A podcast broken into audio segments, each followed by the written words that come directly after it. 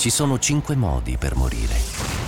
Cause naturali, accidentali, omicidio, suicidio e il quinto, che resta ancora un mistero.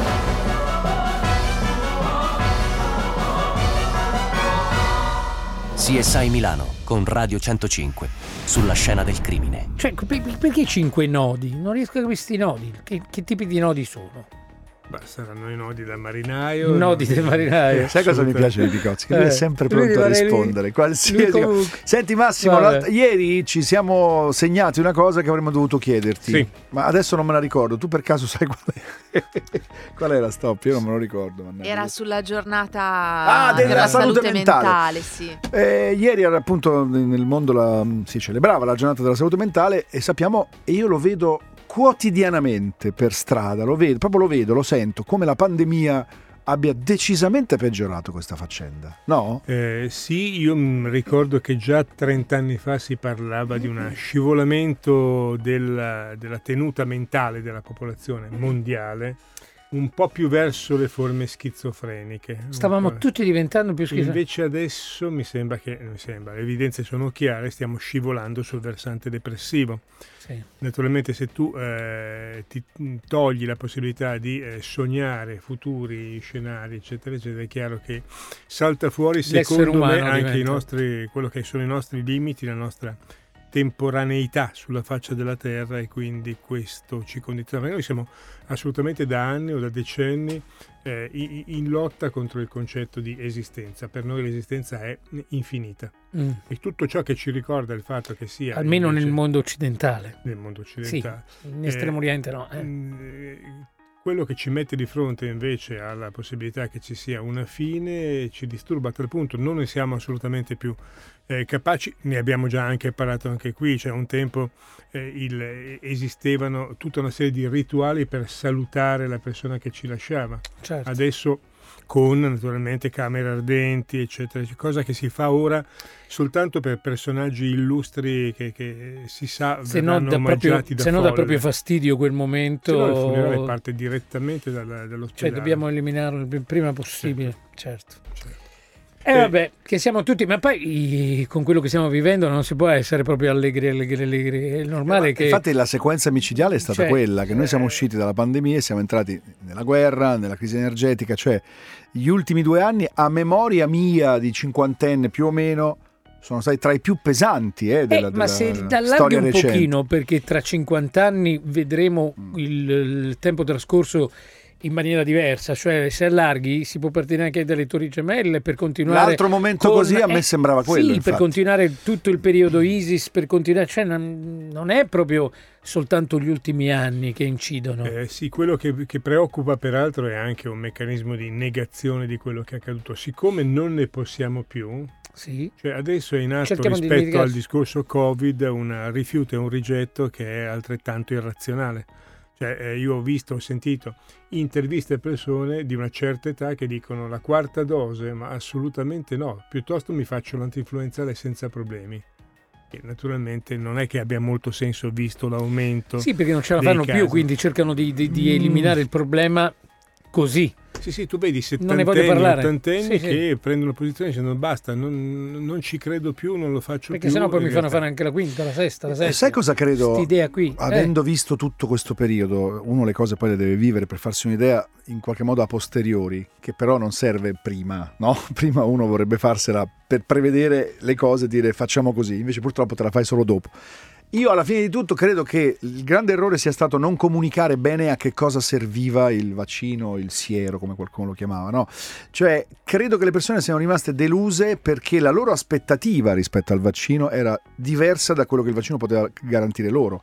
Cioè, non è stato mai spiegato bene quello che il vaccino, eh, insomma, la sua funzione, cioè eh, alleggerire le- gli ospedali, no? Cioè, Certo. evitare le forme più, più gravi. Le persone dopo due anni dicono: Ma se ci si ammala ancora, perché mi devo fare la quarta dose?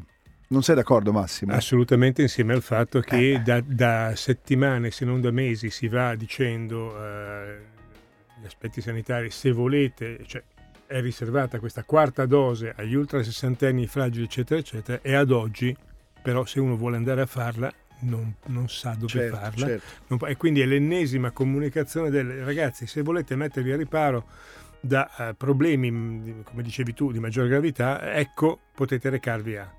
Lo hanno detto già da alcune settimane. Ma perché ormai è tutto un po' sfilacciato, sembra un po' che, che, si sia persa quella sensazione Sembra di pericolo, che poi peraltro è, che, non... è, giustificata, peraltro, no? perché un po' certo. cioè, ormai è diventata meno, meno preoccupante di prima. Sì, ma comunque va eh, affrontata per il semplice fatto che eh, essendo a un alto livello di contagiosità rischi poi un giorno che ci possa essere una variante meno certo. meno simpatica. Tu la farai? Sì, assolutamente. Sei già prenotato? Sono già in prenotato. Cioè... Comunque l'ondata cioè, sta arrivando, no, no, eh? sta, cioè, arrivando, sta, sta assolutamente sta arrivando. arrivando perché non, non, siamo ai livelli di, di luglio mm-hmm. prima dell'estate, però no, si sta, sta, arrivando, sta arrivando. Eh, sta con una, però con una gravità di sintomi nettamente Beh, più... un numero di morti ci sono comunque eh, mm. tutti i giorni, quindi vabbè. Però hanno sempre detto che poi... Vabbè.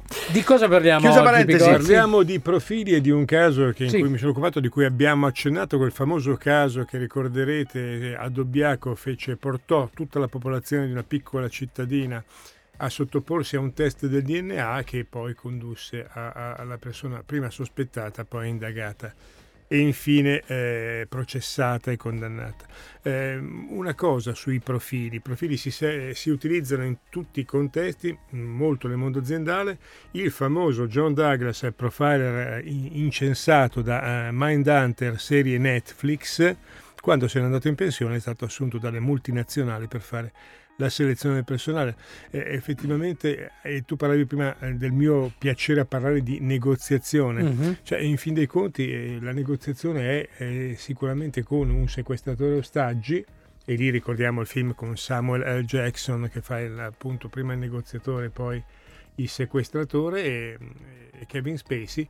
Però ci sono contesti, ad esempio, di trattative aziendali ma anche ci sono semplici serie televisive, eh, come sto pensando a Affari di famiglia che è un tormentone eh, sui canali Sky. Qual è affare di famiglia? È quello di un banco vendono dei pegni in cui a Las ah, Vegas. certo, che più o meno certo. quasi tutti almeno una puntata hanno visto questo banco dei pegni in cui entra un tizio che vuole vendere qualcosa Sì, e loro devono cercare di capire. ed è eh, strepitoso perché io lo utilizzo sempre mh, per spiegare le tecniche di negoziazione, cioè la nostra mente funziona con eh, alcune scorciatoie, una di queste si chiama ancoraggio, se ci viene presentato una cifra, un numero, il nostro cervello automaticamente rimane ancorato a quella cifra e non riesci a scendere più di tanto.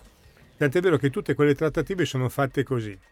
Entra qualcuno e dice eh, ho fatto ricerca su internet, questa cosa vale 1000. cosa pensa di prendere? Sì, vorrei Mille. 800 e l'altro gli No, no, l'altro 30 risponde euro. 10. Sì, lontanissimo. E allora, cui- e allora ragionano su...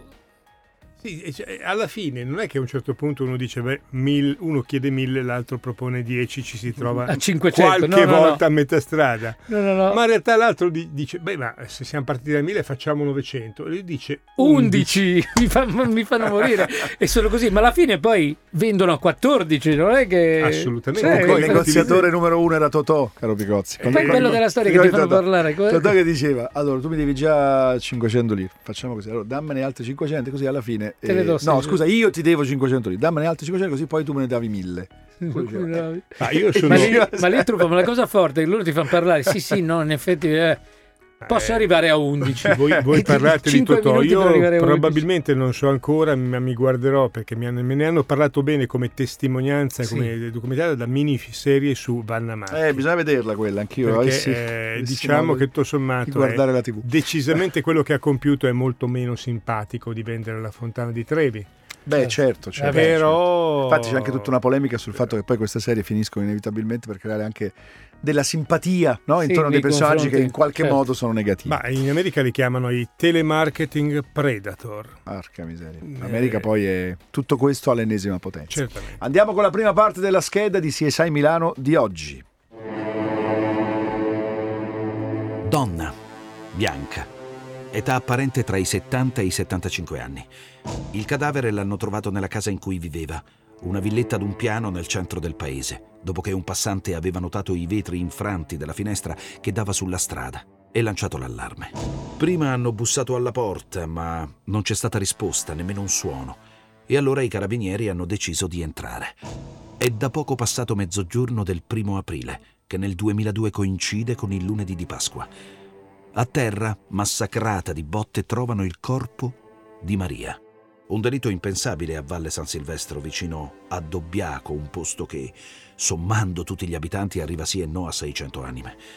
Ovvio che la prima ipotesi sia quella di un tentativo di furto avvenuto durante la notte, finito in tragedia perché magari il ladro era stato sorpreso dall'anziana donna. Ovvio che un ladro così, che si introduce in una casa dove non c'è nulla da rubare, non può essere del posto. Il pubblico ministero incaricato del caso ha bisogno di chiarirsi le idee, di dare subito un indirizzo alle indagini. Chiama allora il medico legale e anche se non può aspettarsi subito una perizia completa, vuole almeno un rapporto preliminare. Il giorno dopo, puntuale, lo specialista dell'ospedale regionale di Bolzano gli racconta quello che ha scoperto. Maria Frontaler, 74 anni, è stata picchiata a morte, uccisa a calci e pugni. Ma non basta, aggiunge il medico c'è un altro aspetto del tutto inquietante, soprattutto considerata l'età della vittima. La donna ha subito una violenza. Lo strano caso dei Police, una band che si è inventata un suono mescolando suoni che già esistevano, un po' il punk, un po' il reggae, eccetera, eccetera, ed è stato un gruppo pazzesco che ha venduto milioni di dischi, ma che nessuno, se ci pensate, nessuno è riuscito a imitare, che è una cosa che non succede mai. Quando Beh. tu hai molto successo arrivano 20 band uguali. Quanti, Lì quanto in- sono durati?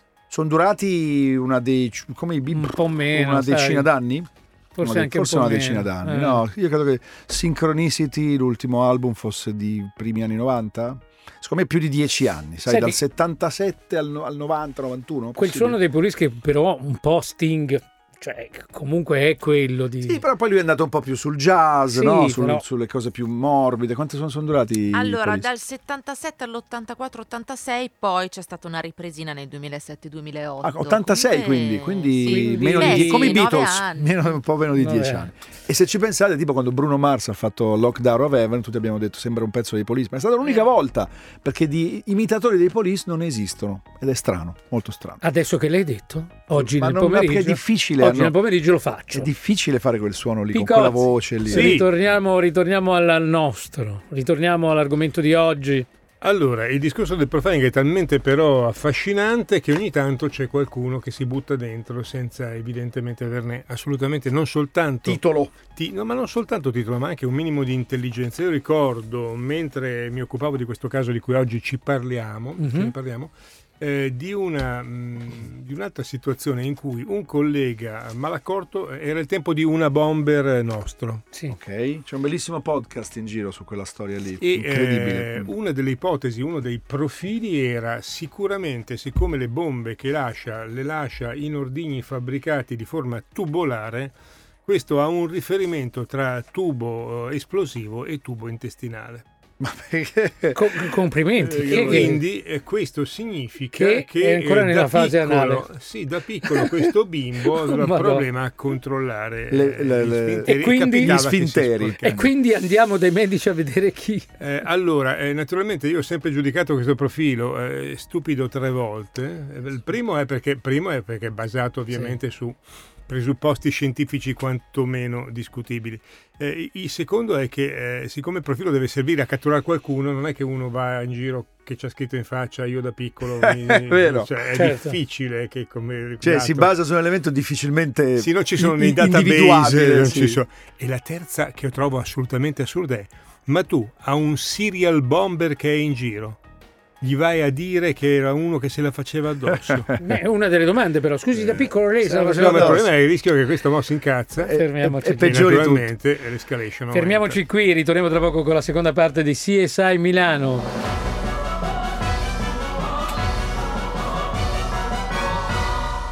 CSI Milano torna tra poco sulla scena del crimine. Calvin Harris, Justin Timberlake, Halsey, Pharrell Williams e Massimo Picozzi, tutti insieme in questo disco bellissimo che abbiamo messo, ma che adesso purtroppo dobbiamo interrompere perché bisogna ricominciare con la storia di oggi di CSI Milano. Eh, purtroppo sì, dobbiamo ricominciare una storia in cui mi sono ritrovato coinvolto personalmente a indagare e a dare una mano agli investigatori per identificare eh, chi potesse essere l'assassino di una donna di, mi pare, 77 anni poi alla fine. Ehm, anche qui eh, il discorso era fare un profilo, un identikit psicologico Certo. dell'autore sconosciuto. Però vi devo dire che eh, quello che nelle serie televisive sembra un'arte un po' magica, quello di fare profili, in gran parte è un lavoro statistico. Cioè quando voi sentite dire pronunciare maschio eh, caucasico, razza mm. bianca, allora, eh, se eh, tu prendi mille fascicoli processuali di mille serial killer e scopri che nel 99% uccidono soltanto persone della stessa razza, e sono, eh, a seconda di come uccidono, hanno più o meno che corrispondono a una determinata fascia di età, dire maschio o razza bianca non è un... Non ha alcun senso. No, no, non è una genialata, eh, è, un dato, è, un dato, statistico. Eh, poi vi devo dire che naturalmente in questo caso c'è proprio un capitolo, l'FBI dedica un capitolo all'aggressione e alla morte di eh, donne anziane partendo da un presupposto che anche qui è di psicologia spicciola cioè il fatto che eh, naturalmente le donne anziane sono le vittime perché naturalmente hanno, vivono spesso da sole, eh, hanno una loro fragilità fisica che gli impedisce di opporsi all'aggressione, ma insieme, ed è un dato questo, anche questo statistico e psicologicamente curioso, sono le persone che si fidano di più e che eh, non hanno sistemi d'allarme. Mm. Cioè, come dire, io sono soggetto a un'aggressione, quindi se qualcuno mi aggredisse io sarei una vittima eh, assolutamente inerme, però non metto le sbarre alle finestre, però non metto i sistemi d'allarme, non cambio la serratura, anzi, eh, probabilmente molti di quelli che ci ascoltano se la saranno presa con la nonna dicendo ma perché apri a tutti, ma perché non metti sulla catena, perché ti dimentichi di chiudere eh, la sempre porta? con un mio amico che gli ha rubato 28 biciclette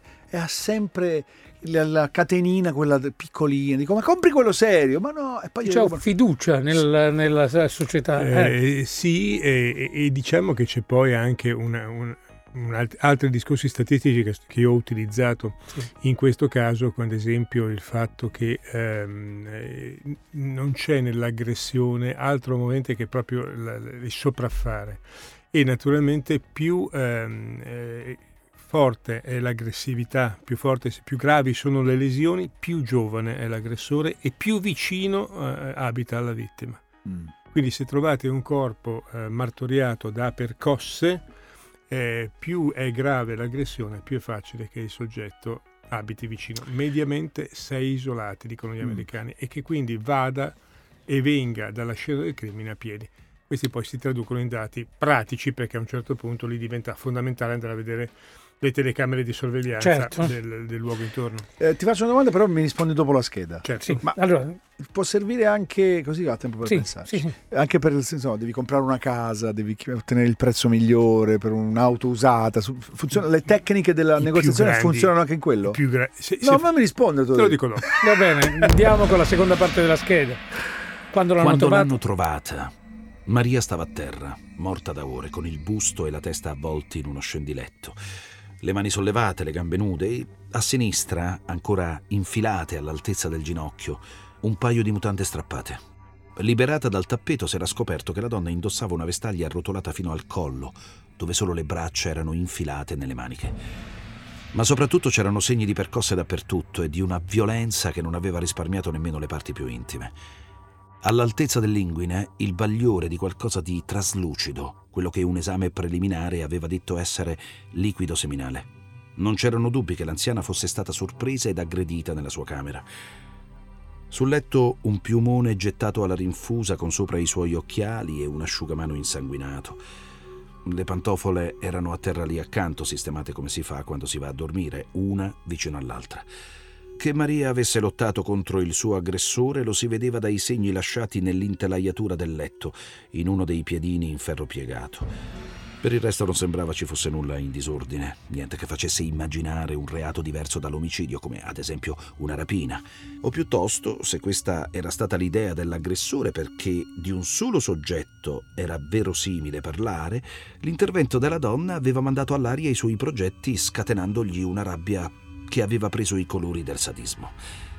Nessun segno di costrizione, nessuna ferita d'arma da fuoco e nemmeno da taglio. Solo tanti, tantissimi colpi che, secondo il medico legale, avevano prodotto lesioni agli organi interni e ucciso Maria. Allora, chiudiamo la domanda fatta prima da Ross, da Ross. se eh, a un certo punto le tecniche di negoziazione siano Funzionano importanti per... nel, nelle vendite, negli acquisti. Assolutamente sì, perché negoziare significa persuadere e quindi eh, un bravo negoziatore ostaggio, cioè, chi potrebbe fare negoziatore ostaggio? eh, potrebbero farlo i venditori di auto. Eh, quello che dicevo, no? Di case anche. Di case. Però e- noi invece come compratori possiamo usarle a- a- altrettanto a nostra Eh, volta. nostro vantaggio, Certo, certo. eh, in- in realtà tenete conto che ad esempio tutti i venditori hanno imparato da anni o da decenni che esiste una regola chiamata reciprocità che è fondamentale. Se qualcuno ti dà o ti fa una cortesia, tu sei, eh, ti senti obbligato a restituirla. Quindi adesso non c'è un venditore che non apra le trattative dicendo posso offrirle qualcosa. Io adesso faccio riferimento, ne ho già anche parlato in questa sede, ai eh, rivenditori di auto Sì. che un tempo vi ricevevano eh, facendo immediatamente il preventivo. Eh, qualche anno fa eh, hanno sistemato una macchinetta per le bevande calde vero, dicendo eh, e adesso c'è il corner che praticamente non c'è verso, tu devi passare attraverso quello. I, i più grandi concessionari, quelli di auto un pochino più costose, nel corner non hanno più il caffè, hanno il caffè ma anche la brioche fresca. Certo. Eh, per cui a un certo punto... Ah, io compro auto per le quali mi offrono ostriche in concessionario. E allora siamo finiti perché probabilmente eh, mentre mangi un'ostrica ti senti tutto sommato ben disposto a comprare un accessorio. certo. Perché eh, tu più- ti senti in dovere nei confronti loro perché ti hanno fatto questa cortesia. Sì, così come le tecniche più Eh. spicciole di vendita nei negozi di abbigliamento ti presenta la commessa è addestrata a presentarti prima il capo più costoso. Mm. Eh, se tu vuoi comprare un completo eh, giacca pantaloni più un bel golf di cashmere, ti presentano prima il completo in modo che il la giacca il, il golf di cashmere ti sembri Di- mm, economico. Ti sembra di risparmiare. Pensate, perché- pensate quindi quando ti chiede Picozzi, 100 per arrivare a a 20, va bene lo Picozzi è stesso. un pessimo negoziatore. quando entra nei negozi, ecco, Picozzi è tipo Rat- come si chiama Ratatouille, quello, il critico gastronomico. Sì. no? Lui entra e orca troia, Picozzi dica allora vorrei un golf di cashmere. Entra no. vestito da Sherlock Holmes. Io diciamo che se non lo faccio con mandato, cioè su, su mandato non, con l'hai, non, mestiere, non sei in mi dà modalità. fastidio. Ti Anche- annoia. anche a me, anche a me. è perfettamente nel tuo personaggio. Ci fermiamo qui, ritorniamo tra poco Sì. con la terza parte di CSI Milano. CSI Milano. E allora Massimo abbiamo lasciato lì la povera Maria nella seconda parte Abbiamo della lasciato la scheda. Povera Maria Mm. e la possibilità, l'opportunità di creare un profilo, di cercare di capire chi potesse essere l'assassino sconosciuto. Le- mentre io do le prime indicazioni e, e permetto così di ricostruire la dinamica eh, possibile, perché quello che mi ha colpito sulla scena del crimine erano soprattutto non tanto il corpo, perché eh, quello Certo. l'ho visto in immagini, perché ovviamente eh, era stato nel frattempo trasportato in obitorio per l'autopsia, per tutti gli accertamenti del caso. Quello che mi ha stupito erano, colpito, eh, erano le due ciabatte appoggiate di fianco al letto, sistemate, appaiate. Come, sì, il segno che evidentemente la signora era stata svegliata in piena notte da un rumore, eh, in realtà probabilmente... Non un- ha avuto manco il, mo- il un sasso che ha rotto un, Sì. un- un vetro e ha aperto la porta per vedere cosa accadesse. A questo punto è stata, è stata Aggredita. aggredita.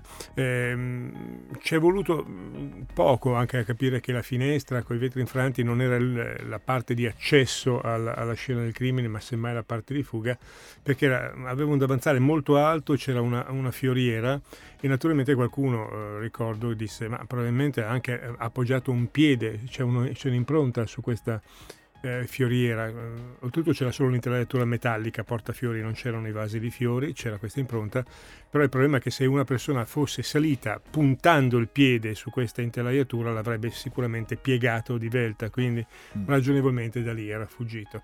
Con queste informazioni, mentre io sto elaborando, gli investigatori vanno avanti e si concentrano sulle tracce del DNA. A questo punto sentirei la terza parte della scheda, così Ok. poi concludiamo. Andiamo. Approfittando del clamore e dello sconcerto dell'intera comunità, a tutti gli abitanti di Valle San Silvestro viene chiesto di sottoporsi volontariamente a un prelievo. Nulla di cruento, basta passare un tampone di cotone all'interno della bocca per raccogliere alcune cellule e da queste ottenere il DNA per il confronto. Tutti accettano perché sono sempre convinti che il delitto sia opera di uno sconosciuto. E poi maligna qualcuno. Rifiutarsi vorrebbe dire attirare automaticamente i sospetti su di sé. Sfilano a decine. Poi tamponi e provette prendono la strada di Parma. I risultati sono decisivi perché a un certo punto si scopre un profilo che, se proprio non è sovrapponibile a quello del killer, mostra molti tratti in comune, qualcosa che indica che i proprietari dei due campioni sono parenti stretti.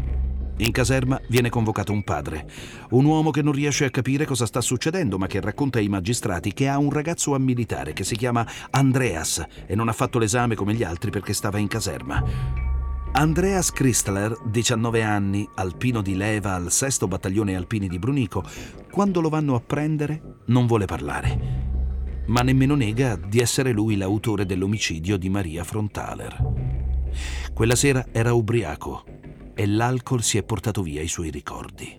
Anche l'impronta sul vetro rotto della finestra appartiene a lui. La storia del DNA ad un intero paese passa ai confini nazionali. Diventa l'oggetto di una pubblicazione scientifica su una delle riviste scientifiche più autorevoli e diffuse al mondo.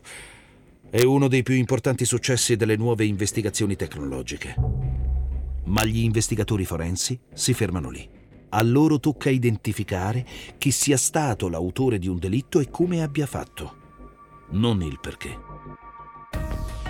Eh, quindi? E quindi Eh. quando vado in carcere vedo questo ragazzotto di 19 anni eh, che si chiama Andreas che è praticamente il responsabile della morte. In realtà lui eh, ricorda assolutamente di aver compreso, di aver aggredito, eh, ma non ricorda assolutamente eh, il momento dell'uccisione e della violenza. Eh, salta fuori che era un ragazzo con un paio di genitori abbastanza giovani, lui 19 anni, genitori senza problemi, ehm, in pensione, un fratello e due sorelle, diciamo che non era stato mai brillante a scuola, tenete conto 19 anni, quindi era stato bocciato un paio di volte alle scuole medie, Mhm. fino al momento in cui la sorella più giovane lo aveva, medie, raggiun- alle addirittura. medie, lo aveva raggiunto e praticamente l'aveva aiutato a prendersi la licenza med- media inferiore e poi un diploma da elettricista, ma quello che lui pri- privilegiava da sempre era quello è l'isolamento. Cioè, in fin dei conti siamo dalle parti d'Obbiaco, Merano, eh, Trentino, lui amava eh, dare una mano a curare le bestie nei masi solitari. Cioè saliva in altura e restava praticamente In queste fare- cascine. in queste ok? cascine nei masi e, e praticamente eh, deci- ha deciso anche di passarci alcune delle vacanze, cioè starci due mesi in totale isolamento. Sì. E quello che gli ha cambiato completamente la vita non è che non avesse amici, amici ne aveva avuti alcuni, aveva avuto anche una ragazza, ma quello che gli ha complicato la vita su questa base di eh, ritiro un po' direi autistico è l'alcol.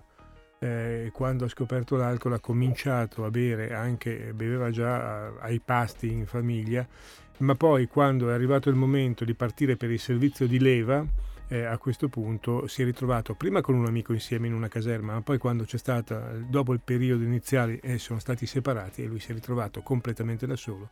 E tranne quando era di, di turno di guardia, lui beveva per eh, sedare le sue ansie. Eh, io l'ho visto, direi, con uno dei pochi casi in cui c'era da parte mia, ma anche dei pubblici ministeri, ho riconosciuto una sorta di empatia Mm. perché al di là dell'orribile crimine che senza mai dimenticare quello che aveva fatto quella povera signora, quell'aggressione violentissima, trasmetteva un senso assolutamente di disperazione. Io non so dirvi che fine abbia fatto, ehm, probabilmente potrei anche andare a cercarlo, anche perché stiamo parlando di un caso del 2002 in cui alla fine la mia perizia è stata, lui ha tratti di immaturità, tratti di, di disturbi di personalità, un problema di alcol, ma non sufficiente per raggiungere eh, l'incapacità di intendere e volere. Eh, gli è stata riconosciuta però questa fragilità perché alla fine in eh, corte d'appello, cioè in secondo grado, si è passati da 18 anni della prima condanna a 15 anni. Eh, questo non poteva essere dovuto al discorso dell'alcol. Certamente quando lui è colpito, quando lui mi dice io non ricordo assolutamente quello che è successo, ero completamente ubriaco, io gli credo. Cioè, sono moltissimi i reati che vengono commessi sotto effetti di sostanze di cui tu hai memoria parziale o, o non hai memoria. Peccato che per l'ordinamento giudiziario nostro, ma anche di tutti i paesi, è quello che viene eh, giudicato è la tua libertà un attimo prima di ubriacarti di poter scegliere se farlo o non farlo e Sì. quindi viene spostata la responsabilità al momento in cui hai deciso di metterti nelle condizioni Di, di commettere un reato anche senza di essere incontrollato. Tenete Ok. conto che eh, quando si dice non sapeva quel che faceva, era sotto l'effetto di sostanze o eh, eh, era mm, completamente sconvolto, ma certo una persona normale eh, se litiga in autostrada per un taglio di corsia e scende in quel momento le emotività è fuori controllo. Certo. Peccato che tu naturalmente tu possa benissimo scegliere di non scendere dall'auto con un cacciavite in mano. Beh, puoi scegliere di non bere e non guidare. Eh, sì, ma vedete, Se bevi e guidi... eh, Certamente, certamente. Tutto Per lì. cui diciamo Vabbè. che la, la- la povera Maria eh, ha avuto comunque una, un- una sua giustizia, un colpevole identificato. Con questo caso che rimane fino a quello di Yara Gambirasio è stato il caso di, mh, di letteratura per il numero di campioni DNA presi da una popolazione più vasta. Grazie Massimo. Grazie, grazie a voi, alla prossima. prossimo. CSI Milano torna la prossima settimana con Radio 105 su una nuova scena del crimine.